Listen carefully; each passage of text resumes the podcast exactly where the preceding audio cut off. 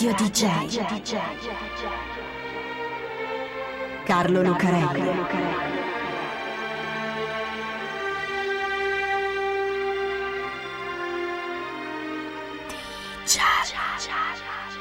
Carlo Lucarelli presenta Di Giallo, il radiodramma di Radio DJ.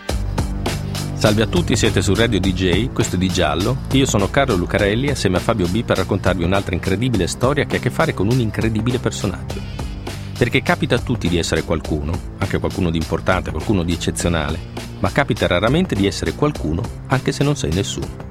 Nessuno perché non hai fatto niente di strano, sei un tranquillo signor nessuno, insomma ma lo sei stato tante volte contemporaneamente e con tante identità diverse. E così, anche se sei un medico così così, un pilota così così, un avvocato così così, sei uno su cui scrivono libri e fanno film. Perché questa è la incredibile storia di un americano che si chiama Frank Abagnale. Al cinema, nel film Prova a prendermi, con cui Steven Spielberg racconta la sua vita, Frank Abagnale ha il volto giovane e affascinante di Leonardo DiCaprio. Nella realtà non è così. Non solo il film romanza molto la biografia di Abagnale, ma è ovvio, quello è cinema, ma Frankie non ha proprio quella faccia e quel carisma. Frank William Abagnale Jr. è un americano come tanti, da volto ovale, un po' pienotto, un sorriso un po' ottuso, diciamolo, da fessacchiotto, e un ciuffo di capelli lisci schiacciato sulla fronte a partire da una bella riga dritta, da ragazzo per bene. A guardarlo così, nessuno direbbe che è un truffatore. È ovvio, Nessuno lo direbbe di nessun truffatore, se no addio mestiere. Se uno ce l'avesse scritto in faccia che è un bugiardo impunito non gli crederebbe più nessuno, come farebbe a fregare gli altri? Impossibile. Ma Franca Bagnale non è soltanto un truffatore, con la faccia da fessacchiotto come tanti truffatori. Lui è uno dei più grandi truffatori del mondo, uno dei più geniali. Ricercato dalle polizie di 26 paesi del mondo che vorrebbero arrestarlo a tutti i costi, soprattutto la Francia e gli Stati Uniti.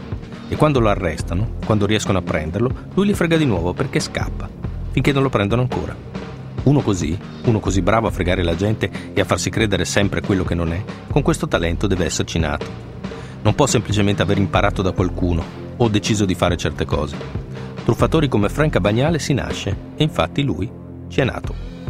Frank comincia ad esercitare il suo talento da giovanissimo e la sua prima vittima è proprio suo padre. Frank vuole bene al signor Frank William Abagnale Senior e vuole bene anche sua madre. Ma quando lei decide di divorziare e andarsene, il padre cade in una profonda depressione e anche Frankie, che fino a quel momento era stato un figlio modello, mai un guaio, mai un dispiacere, mai un problema, diventa un adolescente piuttosto inquieto. Vive nella parte bianca del Bronx, a New York, siamo nei primi anni 50, e frequenta una gang di ragazzi di strada che soprattutto rubano. Ma lui non è così.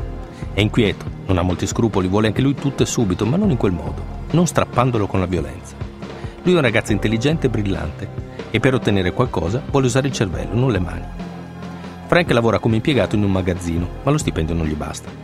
Per andare al lavoro suo padre gli ha prestato la sua Ford del 52 e la carta di credito che usa per fare benzina. Benissimo.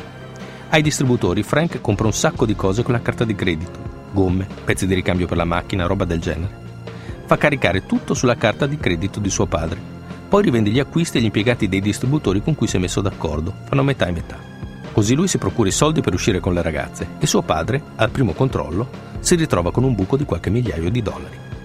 Non è un granché come truffa, e infatti suo padre la scopre e spedisce Frank in una scuola cattolica per giovani ragazzi difficili, che è a metà tra un collegio e una specie di prigione. Frank ci resta un anno, poi torna a casa. Trova i suoi definitivamente separati, allora prende tutti i suoi risparmi, 200 dollari, e decide di andarsene a New York a vivere da solo. Quell'anno passato nel collegio per giovani delinquenti cattolici, per la truffa fatta con la carta di credito di suo padre, gli ha insegnato qualcosa. Che le truffe bisogna farle meglio, per più soldi e soprattutto non bisogna farsi scoprire. A New York Frank vive in casa di un amico conosciuto in treno e lavora come impiegato in una fabbrica di articoli di cartoleria.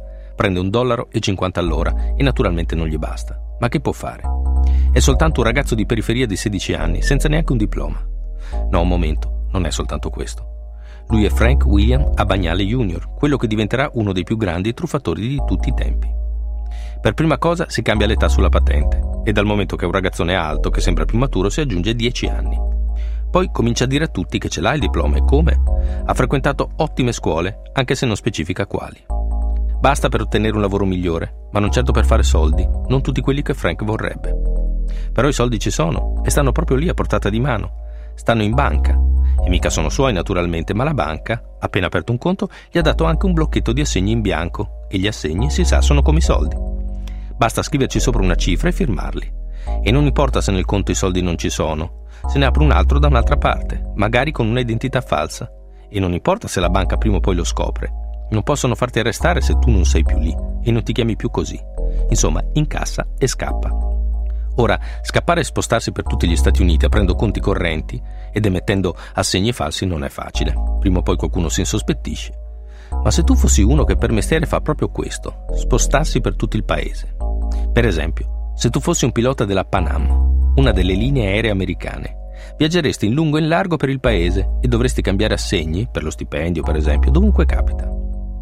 Frankie passa un po' di tempo a studiare il comportamento di piloti e assistenti di volo che di solito alloggiano al Commodore Hotel di New York. Ne intervista anche tanti, dicendo che è uno studente che fa una tesi di laurea proprio su di loro. Poi va alla Panam, dice che la lavanderia dell'albergo gli ha smarrito l'uniforme e se ne fa dare un'altra.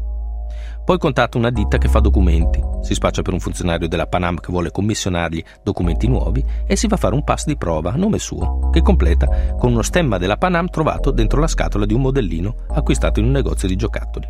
Per finire, si procura una falsa licenza di volo. Da quel momento diventa Frank Williams, pilota di linea, che non guida gli aerei naturalmente, ma ci vola gratis, approfittando di un programma di sconti e permessi riservato proprio ai piloti. Di giallo su Radio DJ. C'è una fotografia che ritrae Frank Abagnale, o meglio Frank Williams, nella sua uniforme da pilota.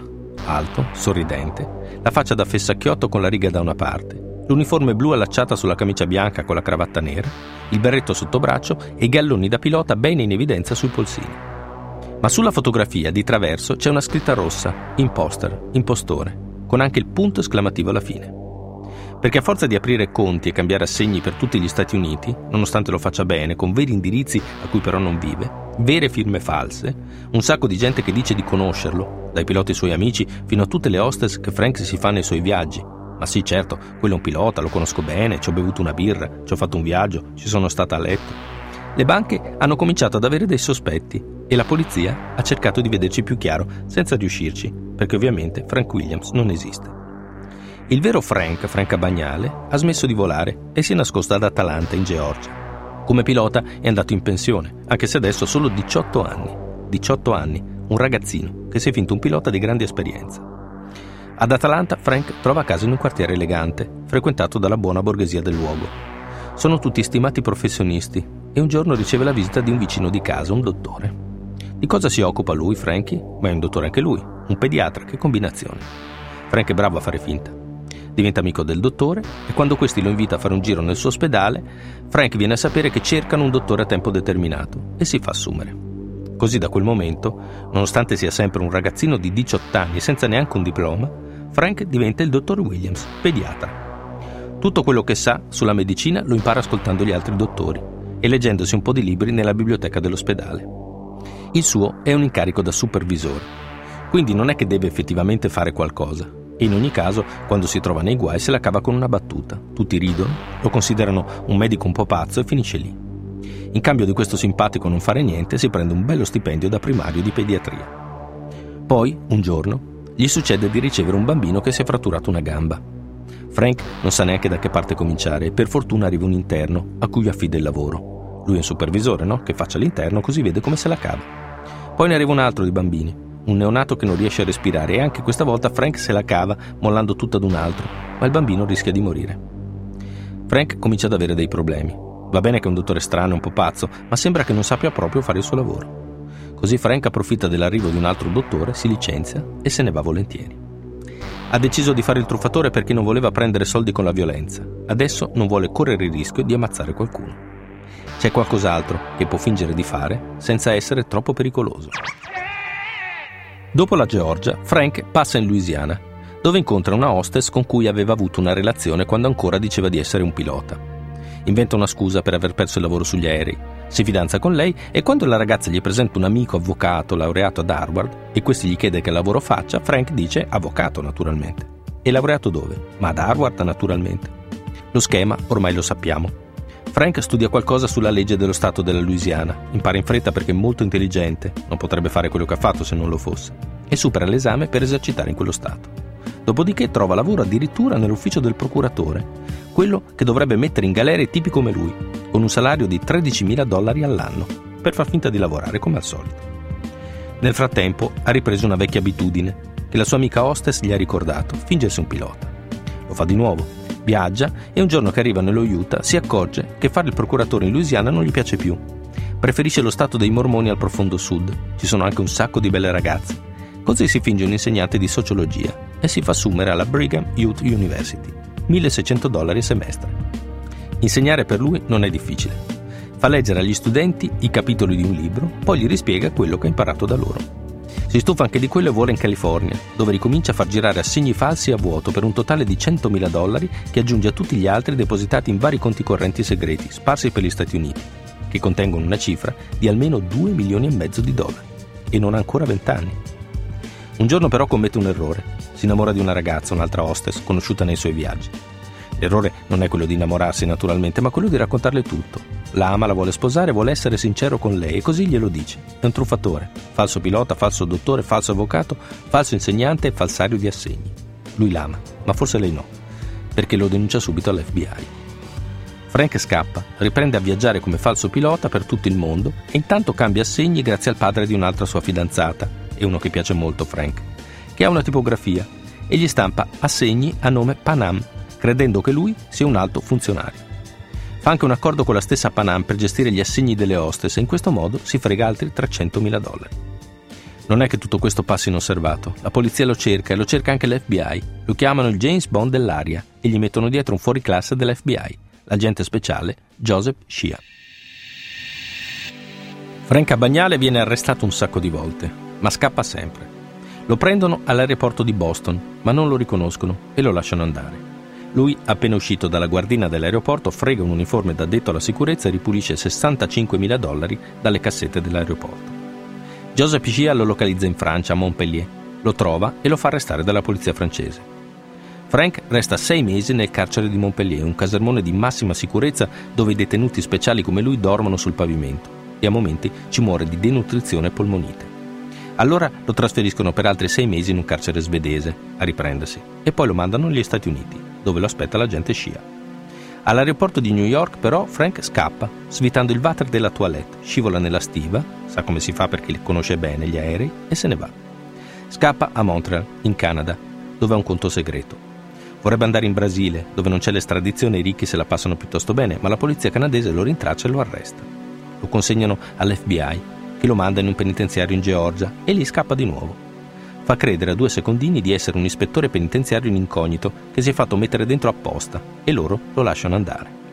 Alla fine però l'agente Scia riesce a prenderlo e a tenerselo stretto fino al processo, dove viene condannato a 12 anni. Ne fa 5. Poi lo stesso FBI a tirarlo fuori perché gli serve un consulente in gamba come lui per combattere le frodi bancarie. Adesso Frank William Abagnale Jr. è definitivamente libero e anche ricco, ma i suoi soldi li ha fatti legalmente è il titolare della Abagnale Associates, che si occupa proprio di consulenze antifrode per grandi compagnie. Nella brochure della ditta c'è la sua foto. Adesso con i capelli bianchi, ma sempre con quel volto vale, i capelli lisci ben pettinati e quell'incredibile, ingannevole sorriso da fessacchiotto. Radio DJ Carlo Lucarelli DJ